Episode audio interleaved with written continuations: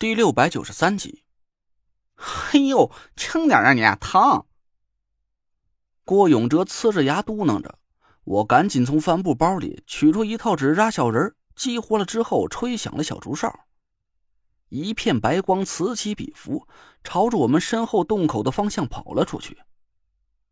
哎，陈子，你这是要让他们干嘛去啊？郭永哲低声问我，我笑着拍了拍他的肩膀。你刚才不说了吗？精卫连海都能填，咱就填不了这个小水坑了。郭永哲立马就明白了我的意思，咧着嘴傻笑个不停。纸扎小人很快就从洞口返回。每个人手里都举着一块硕大的石头，迈着小短腿，一阵风似的跑回到我身边。一块接一块的大石头丢进了脚下的大坑里，坑中顿时就腾起了一阵更浓郁的白气，扑的我们几个人都睁不开眼了。热，太热了。那若兰咬着牙贴在岩壁上，我和其他人也一样。冲锋衣里的热气死死的包裹着身体，淋漓的水流顺着各处奔涌而下，都分不清楚到底是汗水还是水蒸气了。我实在是有点忍不住这种高温的熏蒸，伸手就朝冲锋衣的拉链上摸了过去。郭永哲一把按住了我的手，不能脱衣服，谁都不能脱！郭永哲大喊道：“这里一旦有什么耐高温的毒虫毒蛇，咬一口就能要我们的命。”大家只能表情痛苦的点着头。我突然心里一动，摸了摸手腕上系着的鬼脸尸菌。大家都朝我这边靠拢，鬼脸尸菌可以抵御一切毒物，只要靠在我身边，应该不会被什么东西咬到的。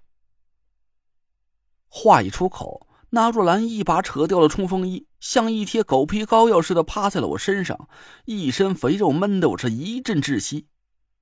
我嫌弃的把他推开了一点。其他三个人也赶紧朝我靠拢了过来，脱下冲锋衣，一个劲儿的呼扇着身边灼热的白气。虽然这种方法不能让洞里的温度降下来多少，但至少没有了厚重的冲锋衣的束缚，我们几个人总算是感受到了一丝救了命的凉意。纸扎小人不停的循环着工作，从洞外搬来大大小小的石块，一股脑的填进了巨坑里。我心里很清楚。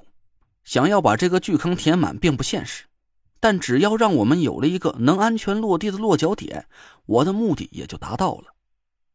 纸扎小人的动作很迅速，不到一个小时之后，坑里冒出的白气渐渐的减弱了不少。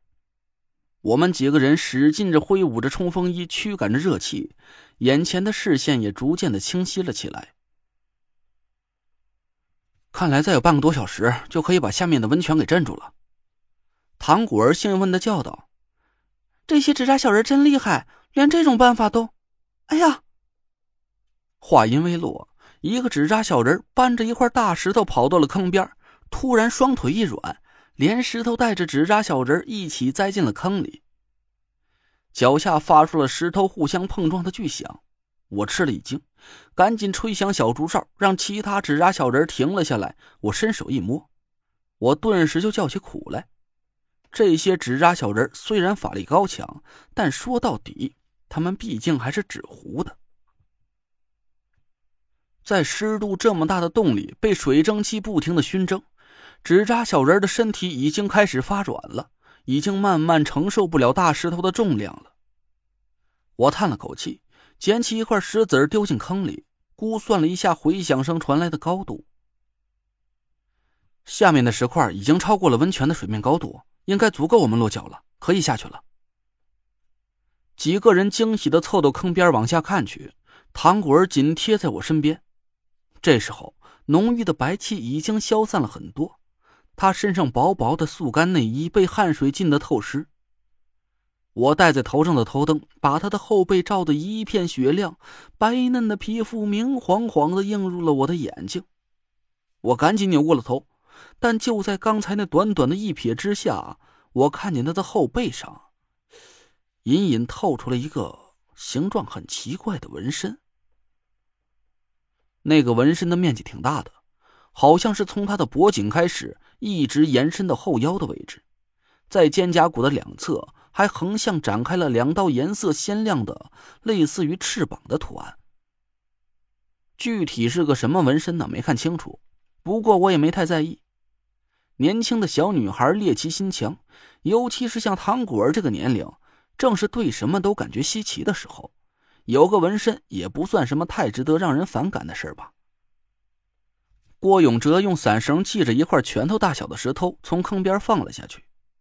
等听到了石块的撞击声后，他看了看手里伞绳的长度，朝我点了点头。垂直高度八米左右，只要咱锁降的时候慢着点多加点小心，问题不大。行，那你就先下去探探路，我在上面保护你。现在我也有了一些户外探险的经验，已经可以比较熟练的做出简单的锁降工具了。我把伞绳结结实实的捆在纸扎小人还没来得及扔下去的一块大石头上，简单做了个固定点，又把滑轮卡在坑边上，把伞绳从滑轮上穿了过去，防止伞绳被坑边尖锐的石头磨断。我想了想，让大家都在身上喷了各种虫药，穿好了冲锋衣。郭永哲笑道：“行啊，陈子，这才几天时间，你都成了半拉户外专家了，安全意识保持的不错。”我咧了咧嘴，心想：吃一次亏就得学一次乖呀。要是坑下面的温泉里真的有什么不怕高温的毒蛇毒虫，我们刚一落地就得变成盒了。我把鬼脸尸菌解下来，给郭永哲系在手腕上，又叮嘱了他几句，抓紧了绳子，对郭永哲比了个 OK 的手势。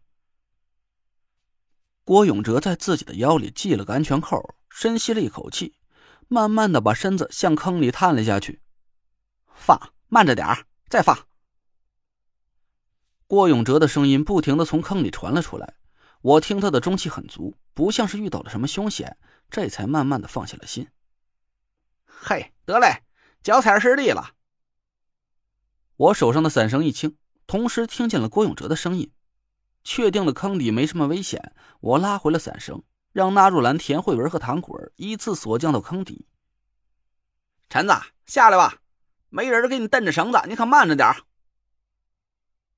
我答应了一声，把五个背包系在伞绳上，顺到了坑底，深吸了一口气，慢慢的把经脉里的法力收敛进丹田之中。我的身子轻飘飘的，几乎没有了重量。就在我顺着绳子慢悠悠的下降的时候，我的脑海里闪过了刚才发生的那一幕。